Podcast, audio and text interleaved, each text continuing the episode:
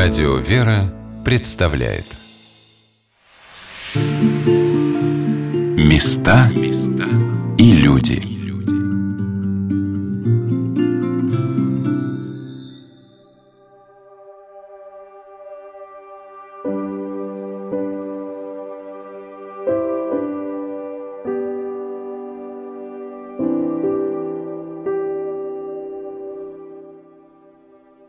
Немного в России осталось городов, сохранивших за прошедшие сто лет городской силуэт, очертания улиц, окрестные пейзажи и даже в какой-то мере уклад жизни.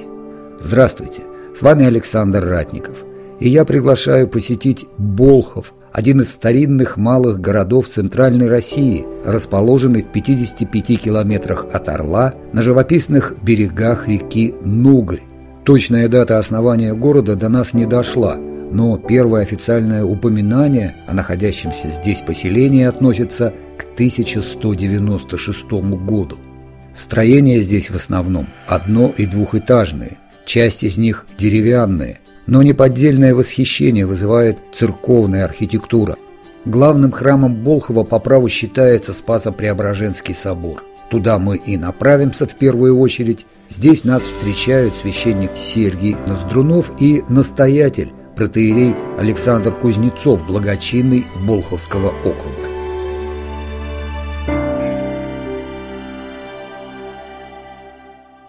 Болхов – это исторический центр Орловской области, не только Орловской области. Мы вообще находимся в таком исключительном месте. Если посмотреть на карту нашего района, то он находится в перекрестии четырех областей, соединении четырех областей. Вот Орловская, и рядышком с нами проходят границы Брянской, Калужской и Тульской областей.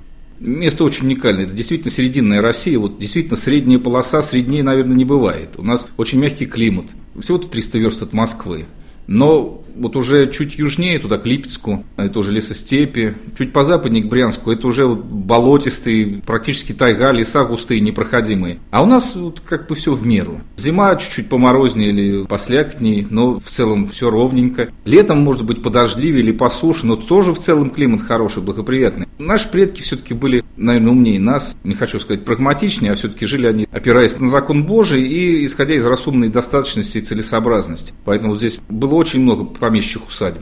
Очень много было деревень, очень много церквей было. Болховский уезд и соседствующий с ним Белевский уезд уже Тульской области, Тульской губернии. Это было такое средоточие громадного количества церквей. Болховский уезд был гораздо больше по численности населения. Сейчас здесь немногим более 13 тысяч населения, там 14. В дореволюционный период численность населения только города доходила до 30 тысяч, а в уезде там более 80. Город входил в Тульскую засечную сторону Московского княжества. Был как город-форпост, город-крепость на пути к Москве. Описывался еще как становище 13 века в истории государства российского историком Карамзиным. Здесь под стенами Болховской крепости два раза останавливали крымского хана Девлей-Гирея. Позднее, в смутные времена, уже Лжедмитрий II в походе на Москву был также два раза остановлен болховчанами. Но тем самым он снискал и благоволение русских царей. В Болхове такой устойчивый есть анекдот, притча о том, что Иоанн IV, Иоанн Грозный, венчался в одной из церквей Болхова. В частности, говорят о Троицкой церкви, тогда еще деревянной, сейчас каменной. Но это не более, наверное, чем анекдот, но он здесь был. Конечно же, он здесь был, это факт исторический. Конечно же, он здесь не венчался, но он здесь был. А вот Алексей Михайлович Тишайший, первый Романов, приезжал сюда, приезжал за своей будущей супругой Марией Милославской. Болховской дворянкой, вот это была женой русского царя, наша землячка Болховчанка. Государства российского границы разрастались. Болхов утерял свое значение как город-крепость, город-форпост, но приобрел другое значение как город церквей и мастеровой город, город купеческий, река была судоходная. Опять-таки, наверное, все-таки, исходя из разумной достаточности и целесообразности, занимались наши предки тем, чем надо было заниматься в той или иной местности. У нас очень хорошо произрастают конопля, проса и лен. До последнего времени, вот буквально до недавнего времени у нас здесь был завод, пенькозавод он назывался, который выращивал коноплю, вот это пенька, 300, так называемые отходы вот от конопли, они использовались вот при изготовлении канатов, вот морских канатов, и при изготовлении пороха, это стратегический материал такой. Ну, к сожалению, предприятие сейчас не работает и уже коноплю не сеют. Но вот раньше сеяли. Сеяли коноплю, лен, проса. Очень много было крупного рогатого скота, много было заливных лугов. Болхов в период начала 20 века удовлетворял нужды русской армии в коже до одной трети вот, надобности. Много было купцов, много было людей зажиточных, они строили храмы, являлись застрельщиками строительства храма. Вот то место, где мы с вами находимся, это исторический центр Болхова, так называемое городище. Здесь находилась крепость, внутрикрепостные постройки, было около семи церквей деревянных. Этот весь холм, на котором мы находимся, он насыпной. Даже вот парк, центральный городской парк, он носит название сад-городок. Вот от того места, городища, которое вот здесь находилось еще вот там с 13-14 века. Церкви деревянные упразднялись, на их месте строились каменные. Здесь было три храма на этом месте. Спас-Преображенский собор, в котором мы с вами находимся, соседствующий с ним Троицкая церковь, храм Святой Живоначальной Троицы. И вот чуть выше на площади стоял храм Косьмы и Дамиана, который, к сожалению, был снесен в послевоенный период. Далее по улице Ленина, тогда улице Никольской, Практически через каждые 100-150 метров по правой стороне стояли храмы. В Болхове было 28 церквей и два монастыря, женский и мужской. В Болхове только Никольских церквей было три. Никола Пахотный, Никола Гончарный и Никола Торговый. Последнюю Никольскую церковь разрушили, по-моему, в 70-м. Мы еще были маленькими совсем, но я помню. Причем показательная такая смерть была первого человека, который влез на колокольню. Да, местный житель, он поднялся на колокольню, оступился, упал. Страшная смерть была, он летел с этой громадной колокольни. Колокольня очень большая была. Летел с колокольни, попал на электрические провода, потом уже на землю упал, конечно же, сразу умер, и все, уже больше никто не поднимался. Решили его не разбирать, а взорвали. Причем это не хрущевский период был, а период уже вот брежневский, как казалось бы, вот церкви не очень-то разрушали, но тем не менее вот от того былого величия осталось вот то, что осталось. Хотя и то, что осталось, это такие показательные храмы, они все относятся к разным церковным эпохам, к разным стилям архитектурным. Вот рядом с нами храм Живоначальной Троицы, это московская барокко или Нарышкинская барокко. Основные застрельщики строительства этого храма – болтские купцы Бабковы, три брата. Они пожелали, видимо, заказывать этот храм с тем, чтобы он был похож на три московских церкви, которые, наверное, им нравились. Храм Ризоположения на Донской, надвратная Рождественская церковь Новодевичьего монастыря и трапезная Высокопетровского монастыря. И вот он носит характерные черты, вот элементы декора кирпичного вот этих трех храмов московских, несет на себе вот этот храм Святой Живоначальной Троицы Болхова. И затем все, все храмы, они все были вот в разные эпохи исторические построены, разные стили архитектурные. Сейчас в Болхове шесть действующих церквей, монастырь, Оптин Троицкий, женский, в дореволюционный период мужской, и одна церковь у нас действующая в селе в 6 километрах от Болхова, вот единственная Никольская церковь, которая сохранилась, это вот Никольский храм села Барилова, вот это действующая церковь. И в руинах еще порядка 4-5 церквей, то есть сохранилось вместе с уездом, с районом порядка 12 храмов и действующих в очень удручающем плачевном состоянии, которые находятся. Как святыни пережили вот это самое богоборческое время? Господь поругаем не бывает. Две основные евангельские заповеди о любви Господу и любви ближнему, о нежелании для ближнего делать того, чего не желаешь для себя, вот, носили, наверное, так вот непосредственное отражение на судьбах болховчан. Вот город был богомольный. Насколько я знаю, в Болхове только священнослужителей было около 500 человек. Представляете, громадная армия священнослужителей. У нас же был Оптин-Троицкий мужской монастырь, очень значимый для нашего края, и Всесвятский женский монастырь. Монастырь, который еще вот на столе книги священнослужителя Булгакова описан как монастырь, имеющий там массу всевозможных мастерских. Там у них была золотошвейная мастерская, башмачная, переплетная, портняжная. Там был приют для девочек, слепых девочек крестьянских. Больница была очень большим числом насельниц был. Ведь тот человек, мощи которого покоится в Спас-Преображенском соборе, священный исповедник Георгий Косов, который служит буквально в 17 километрах от нас в селе Спас-Чекряк, у него же был приют для девочек крестьянских сирот, которых он выпускал уже из своего приюта, прошедшими трехклассную или четырехклассную, по-моему, да, школу церковно-приходскую с приданным. Часть из них отправлялась в Екатеринодар, в медицинское училище, пополняли число сестер милосердия, а часть становилась насельницами вот нашего монастыря Всесвятского женского. Это большой монастырь был. Подверглись гонению только священнослужители, монашествующие тоже. Так что времена были тяжелые, смутные. Там причины, по которым все это произошло, смутные, туманные, и разные объяснения исторические, мы все это знаем, и путаются историки, и разные факты приводят. Но, однако, случилось то, что случилось. Храмов стало мало, большую часть разрушили, в церковь перестали ходить. Но Господь дал возможность жить так, как призывает Евангелие нас жить. Вот Волхов маленький город, но вот на таком маленьком клочке земли перестали существовать действующие храмы. Но появилось нечто другое, что давало возможность болховчанам жить по евангельским законам, по закону Божьему, исходя из любви к ближнему и состраданию, милосердию. У нас появилось здесь три интерната для детей. Детей, которые сами себя не могли обслуживать, не могли ухаживать за собой, не могли сами себя содержать. Это у нас был здесь дом-интернат для детей умственно отсталых, дом для детей инвалидов детства и слабовидящих слепых детей, дом-интернат. Болховчане, сами того не ведая, жили так, как приписывал им Господь живя, помогая ближнему своему. Зачастую бескорыстно на те зарплаты, которые в советские времена учителей, санитарок, воспитателей, ну какие-то были заработки, да никакие. Но они помогали, искренне помогали людям, которые сами себе не могли помочь. А храмы, те, которые остались, вот у нас здесь завод, он до сих пор работает, градообразующее было предприятие, в советские времена полупроводниковых приборов выпускали микросхемы и всевозможные приборы для оборонной промышленности нашей. Вот этот завод использовал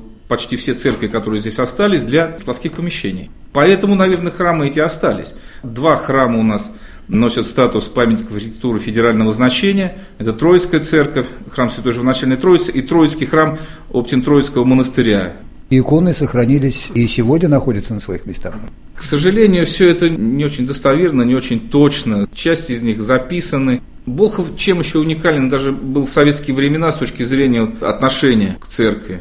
В Болховской епархии тогда в советские времена была побольше в границах, охватывая Орловскую область и Брянскую. Так вот, на эти две области, Орловскую и Брянскую, было всего 14 действующих храмов. Два из них на две области находились в Болхове. Это храм Рождества Христова и храм Видения, Виденская церковь, Видение во храм Пресвятой Богородицы. Эти два храма не закрывались практически. Если они даже закрывались, они не осквернялись. В них осталось изрядное количество тех святынь, икон, которые были еще в храмах до революционный период. Но все остальные храмы были, конечно же, Происходило изъятие церковных ценностей, снимали серебряные и золотые украшения, оклады, и, конечно же, все это выбрасывалось, сжигались иконостасы в банях, мне рассказывали местные жители, иконы. Вообще вот интересный момент. Город жил традиционно, купеческий такой, свои нравы, обычаи, свой выговор был. Все свое было, свое такое своеобразие, вера, конечно, верующие были и неформально, но вот э, после революции рассеяние было, и многие люди уезжали, переселенцы, голод был, многие разъехались, тут город много утерял. Вот почему была утеряна часть духовности, которая была в городе. Война повлияла во многом на это. Сколько людей погибло, концлагеря угнали. Вот все это, конечно, повлияло. Плюс вот эти гонения, вот Представляете, до войны практически храмы стояли, а священники все находились в лагерях. Когда пришли немцы, нашелся только один священник, который вернулся в 40 году из лагерей, отец Василий Веревкин, а больше служить было некому. Всех пересажали. Их просто прям вот гнали по дороге на Орел, прям толпами просто строили и угоняли все туда. Причем вот именно борьба была и с храмами, и с людьми, и с иконами. Вот воспоминания приехали НКВДшники, погрузили на подводу чудотворную икону взыскания погибших и увезли. С тех пор никто не знает, где она есть. Что-то сохранили люди, по домам прятали. Что-то там бросили в храме. Немцы пришли, храм, допустим, вот рождественский храм, по документам он вообще не закрывался. Но он был закрыт, служить было некому, всех пересажали. А пришли немцы, открыли. Ну и народ после этого там что сохранили, что из дома принесли. Большая часть всего там икон старинных, конечно, там сохранилась. И в Веденском храме. Был еще третий храм открыт, Афанасьевский, но его в 46 году закрыли. Сказали, что для такого маленького города три храма это много. Вещи происходят до сих пор уникальные. Ну, вот буквально года три назад приехал один наш знакомый, был на охоте под Болховым. И в заброшенном сарае нашли доску. Ну, показалась доска такая интересная, как необычная. Стали от пыли очищать, оказалась икона. Икона Афонского письма Богородица достойно есть с клеймом Афонского Свято-Пантелеймонова монастыря. Ее отреставрировали, она сейчас находится в соборе Спасо-Преображенском.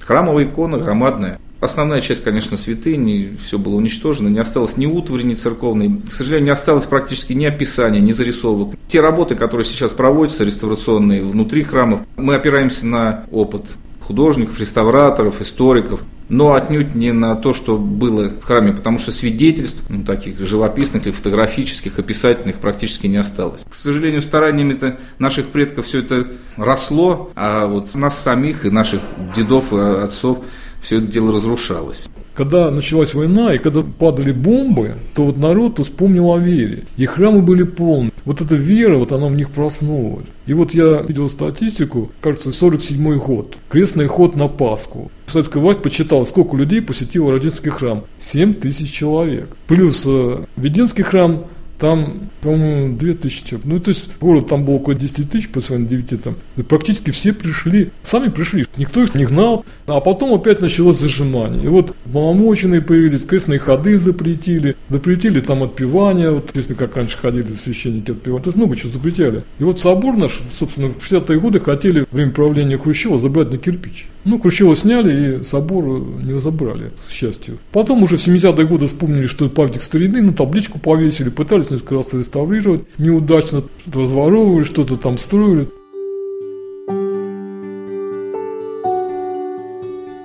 В километре от Болхова на Монастырской горе расположен Троицкий Оптин монастырь, один из известнейших древнерусских монастырей, так его называли в XIX веке.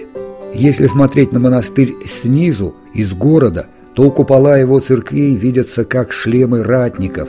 Множество раз обитель противостояла многочисленным врагам, разорялась и была сжигаема, но вновь восставала. Однако самое большое разорение монастырь претерпел от своих соотечественников в XX веке. С 2002 года монастырь возрождается как женская обитель трудами насельниц и настоятельницы игумении Евфалии. Наш монастырь включен в федеральную программу культуры России. И хоть когда-то государство все это разрушило, и что уж скрывать, но государство возрождает. Правда, последние три года у нас не было финансирования вообще. Мы даже не понимаем, с чем это связано. Может, денег так не хватает в стране. У нас был такой ансамбль огромный, официально называется комплекс зданий и сооружений. А так, конечно, это был монастырский ансамбль, значительный, много документов, и в Петербурге много, мы никак не доберемся до этого архива. Даже в архиве древних актов. Вообще, первое упоминание о монастыре, ничего этого нигде не найдешь, так же, как о Болхове. Болхов свою историю потерял. Здесь были пожары, вот у нас рядом Белев, 985 лет. Мы ровесники, конечно. Вот у историка Татищева есть упоминание о городе, что старший значит, князь наказал ему подвластных, мелких, удельных за непокорство, болховских и белевских. Ну вот у Татищева нашел наш этот историк, краевед Володя Неделин, который в Москве работает по архивам. Он молодец. Он нам даже историческое описание иконостаса нашего Троицкого собора 1701 года дал. Ну, монастырь, конечно, был деревянный. И его жгли, тут кто только не ходил. И татары, и поляки. Поляки рассверепели, город не взяли, их отброс швырнули, и они забросали монастырь горячими головешками. Он сгорел. Царь Михаил возродил монастырь в дереве, а сын его, Алексей, женился на здешней уроженке, и с тех пор царский глаз был на этом месте, на святом. Монастырь благоденствовал, конечно. 14 алтарей насчитывал монастырь, 14. Это очень такое намоленное место – в таком месте, как доминанты и духовную, и архитектурную против города. Путешественник писал, что монастырь на горах стоит красовито, с колокольни весь город видать. Вот художники у нас тут не переводятся. А Пухтин, поэт наш, у него есть такая поэма «Монастырь». Мы ее переиздавали. Такое историческое описание, как жило братья, какие тут красоты. Наш монастырь был основан как мужская обитель, Многочисленный он не был, от 12 до 30 было монахов, но очень много, видимо, крестьян было приписано к монастырю, и мы живем, эта слобода называется Верхняя монастырская, за рекой Нижняя монастырская. Настоятель монастыря, наш самый известный такой, это Макарий Алтайский. Он здесь был недолго, три с половиной года, но упокоился здесь. Все думают, что он великий миссионер, первый апостол Алтая в Сибири. Нет, он по был переведен сюда и погребен в склепе под Троицким собором. Все это было осквернено, сейчас мы установили. И вот этот один из алтарей мы хотели сейчас вот возради вот эту часть храма трапезную осветить честь преподобного Макария Алтайского, будем ходатайствовать перед владыкой. А когда я сюда пришла, меня благословили. Конечно, все наши колокольни, которые сейчас на холмах так величественно стоят, они были все как обезглавленные трубы, как будто архангел вызывает к небу. Такое надругательство, конечно, произошло. Ну, что сделано, то сделано. Сквернено очень место, но у Бога так плохо не бывает. Потихоньку мы вошли в эту программу. Все, что нам удалось поднять, это, это кажется, молитва наша.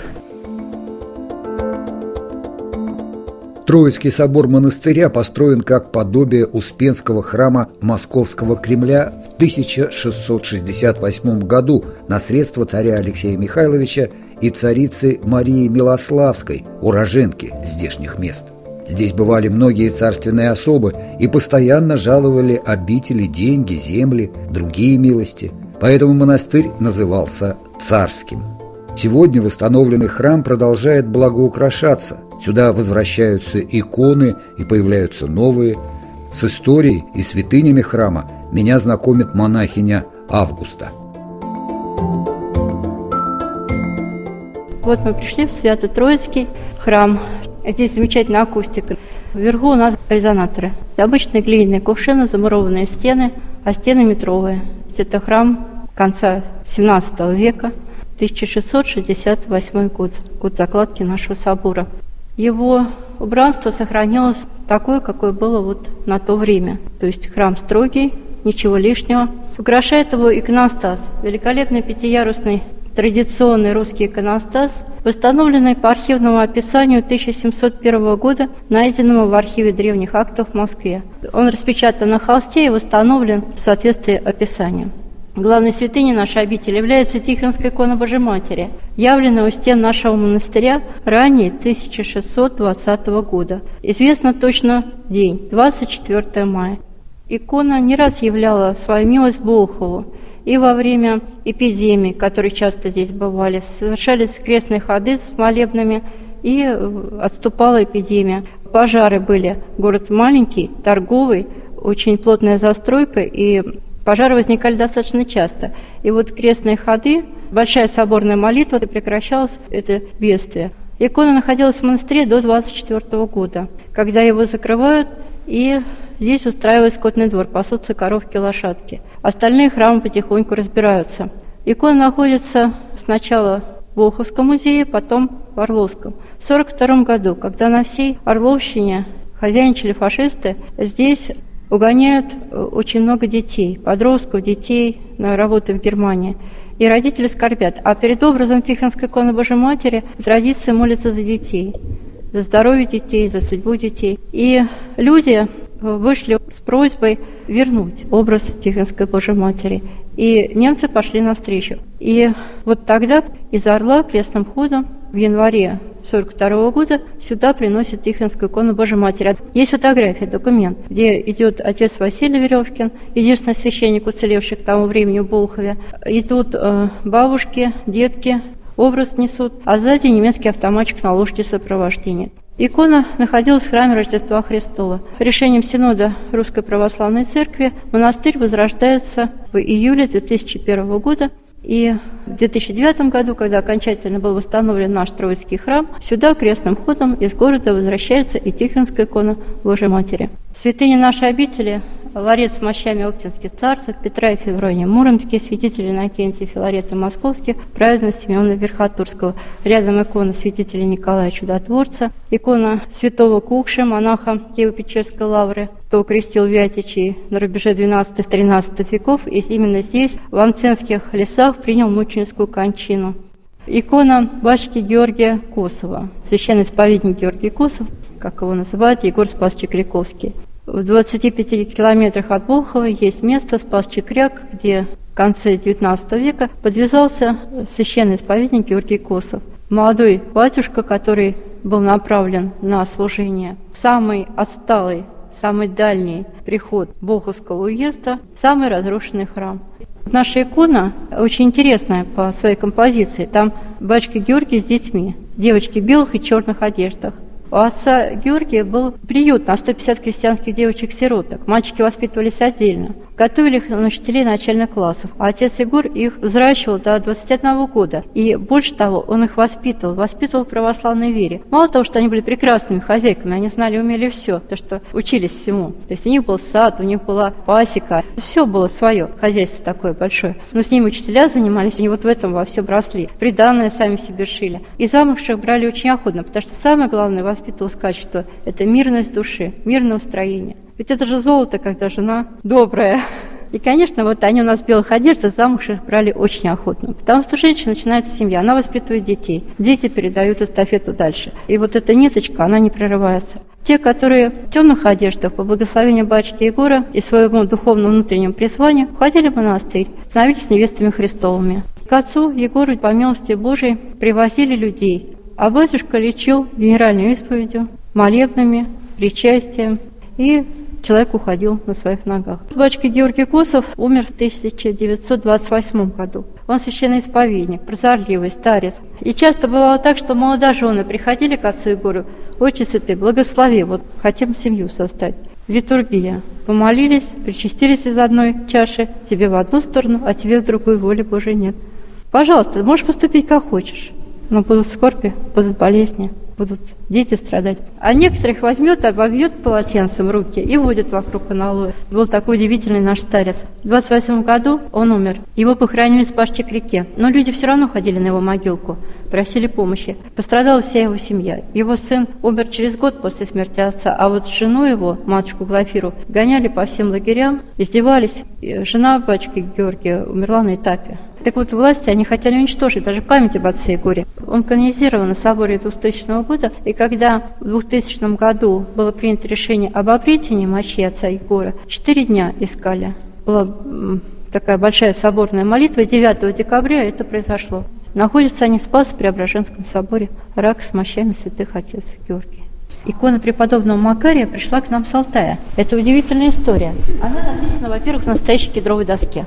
Когда монастырь стал восстанавливаться, матушка с просьбой обращалась к разным людям написать икону. Также было написано письмо и на Алтай. Приход преподобного Макария Алтайского. И вот батюшка этого прихода, отец Павел, с матушкой Галиной, ныне покойной, они бывшие скульпторы, так вот по промыслу Божьему он стал священником. И вот он пишет, что рады, что зажглась снова лампада на месте упокоения отца Макария, что снова возносятся монашеские молитвы, что монастырь возрождается, на вашу просьбу о том, чтобы написать иконостас, это 100 квадратных метров. К сожалению, помочь не сможем, жизни уже не хватит. Они люди уже пожилые, им за 60 тогда было. А вот икону преподобного Макария мы вам посылаем.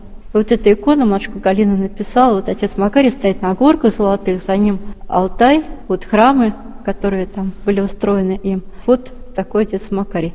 Икона прошла пол России, так же, как икона Батюшки Георгия. Образ написан миром. Доска – это Курск, краски собирали монахи Москвы. Самое удивительное, как она попала сюда, писала иконописец Санкт-Петербурга. Это духовное чадо отца Василия Ермакова, уроженца Болхова, Бачки, который был настоятелем храма Серафима Саровского в Санкт-Петербурге. И там же он упокоился. По его молитвам Болхов стал возрождаться. И когда его не стало, то многие чады его жили вот по благословению. И вот приехала сюда с экскурсией Татьяна Круглова, иконописец Санкт-Петербурга, духовный чадо отца Василия. И после экскурсии обратилась к матушке с вопросом. У меня есть благословение отца Василия написать икону батюшки Георгия Косова. Она говорит, а я не знаю как. Матушка говорит, а мы знаем как, то есть эскиз у нас уже был, а написать некому. И так вот сложилось. То есть она только немножко поправила, и такая удивительная икона была написана. Промысел Божий. Духовные чада отца Василия Ермакова живут сегодня во многих городах страны. Своим духовным наставником по праву его считают отец Александр и отец Сергий. Сам был ховчанин. Такая у меня сложилась история жизни. После армии я служил в Германии, уехал на Дальний Восток. Вернулся в Болхово и как раз вот познакомился с батюшкой Василием Маковым. Он, собственно, меня и направил. Я хотел совсем другого, хотел в Уктину пустынь ехать, батюшка не благословил, сказал, вот давай храм. И я пошел на клирос, потом по новарем, алтарником. Больше 10 лет был алтарником, ну а потом вот э, закончил духовное училище, диаконом был два с половиной года, ну и сейчас служу священником. Батюшка очень известен был. Я был школьником, мы с отцом Сергием жили рядом. Маленьким плохо помню отца Василия, но помню. Иногда я видел странную личность такую, которая там в резиновых сапогах, из-под куртки у нее что-то там из-под плаща выбивалось, какое-то длинное платье. И я спрашивал, а кто это, кто это? Она говорит, это поп. И этот поп шел мимо моего дома в храм Рождества Христова. Ну, видимо, отец Василий тогда приезжал в отпуск, ходил, спрятав подрясник под плащ или под куртку, вот иногда у него выскакивало это дело. Но вот он так в сапогах резиновых шел там по грязи Болховской в этот храм помолиться. особого значения этому не придавали. Хотя жили-то мы в окружении церквей, пусть даже разрушенных, но в окружении церквей, конечно, носил отпечаток на взросление и возрастание вот людей как личностей. Вне зависимости от того, ходили мы в церковь или нет, Церкви нас окружали постоянно, от рождения и вот до самой смерти будут окружать. Так вот, работая в педучилище, познакомился с ним, Отец Василий благословлял меня на священство. Те люди, которых ты можешь назвать своими духовными отцами или духовниками, это не вмещается, наверное, там ни в одно предложение, ни в рассказ, ни в повесть. Можно рассказывать очень много от них. И связь вот эта духовная, она очень тонкая связь, незримая, но очень крепкая, основательная. В те времена, когда я познакомился с отцом Василием, у нас архиепископ Орловский был Паисий, владыка Паисий. Кстати, он учился вместе с отцом Василием. Они вместе заканчивали приблизительно в одно и то же время Санкт-Петербургские духовные школы. Вот друг друга знали, наверное, хорошо. Не знаю, встречались они, по-моему, крайне редко, но они друг друга знали. И когда я приезжал в епархию, владык спрашивал, приехал ли Василий в отпуск. Да, отец Василий приехал. Отец Василий, приезжаю Бог, спрашивал, как там владыка. Вот, ну, как-то так интересовались друг другу, потому что юность, наверное, прошла вместе. Это люди другой эпохи. Тот толчок, который придали мне буквально и фигурально, вот, они придали мне такую инерцию, по которой вот я до сих пор движусь. Вот. И отец Василий сыграл в этом непосредственную большую роль. Потому что опыт общения с ним, который я приобрел, дал, наверное, вот тот фундамент духовный, на котором я до сих пор стою, на котором я держусь. Его опыт, опыт его служения, опыт его общения. Это все не проходит просто так. Потому что должны быть наставники, должны быть духовники-наставники. Мы же читаем жития святых, мы обращаемся к опыту предшествующих поколений тех людей, которые были связаны с церковью, отцов-основателей церкви, мучеников, исповедников, и масса, масса нас окружают такой богатейший сон святых и тех людей, которые, может быть, и не причислили к святых, но они являются святыми для нас и для всех. Опираясь на этот фундамент, багаж знаний, которые нам дали и дают, не может все это погибнуть. И мы будем жить и процветать, я надеюсь, в веках. И Россия будет процветать, и иного быть не должно. Москва, Третий Рим, четвертому не бывать. Места и люди.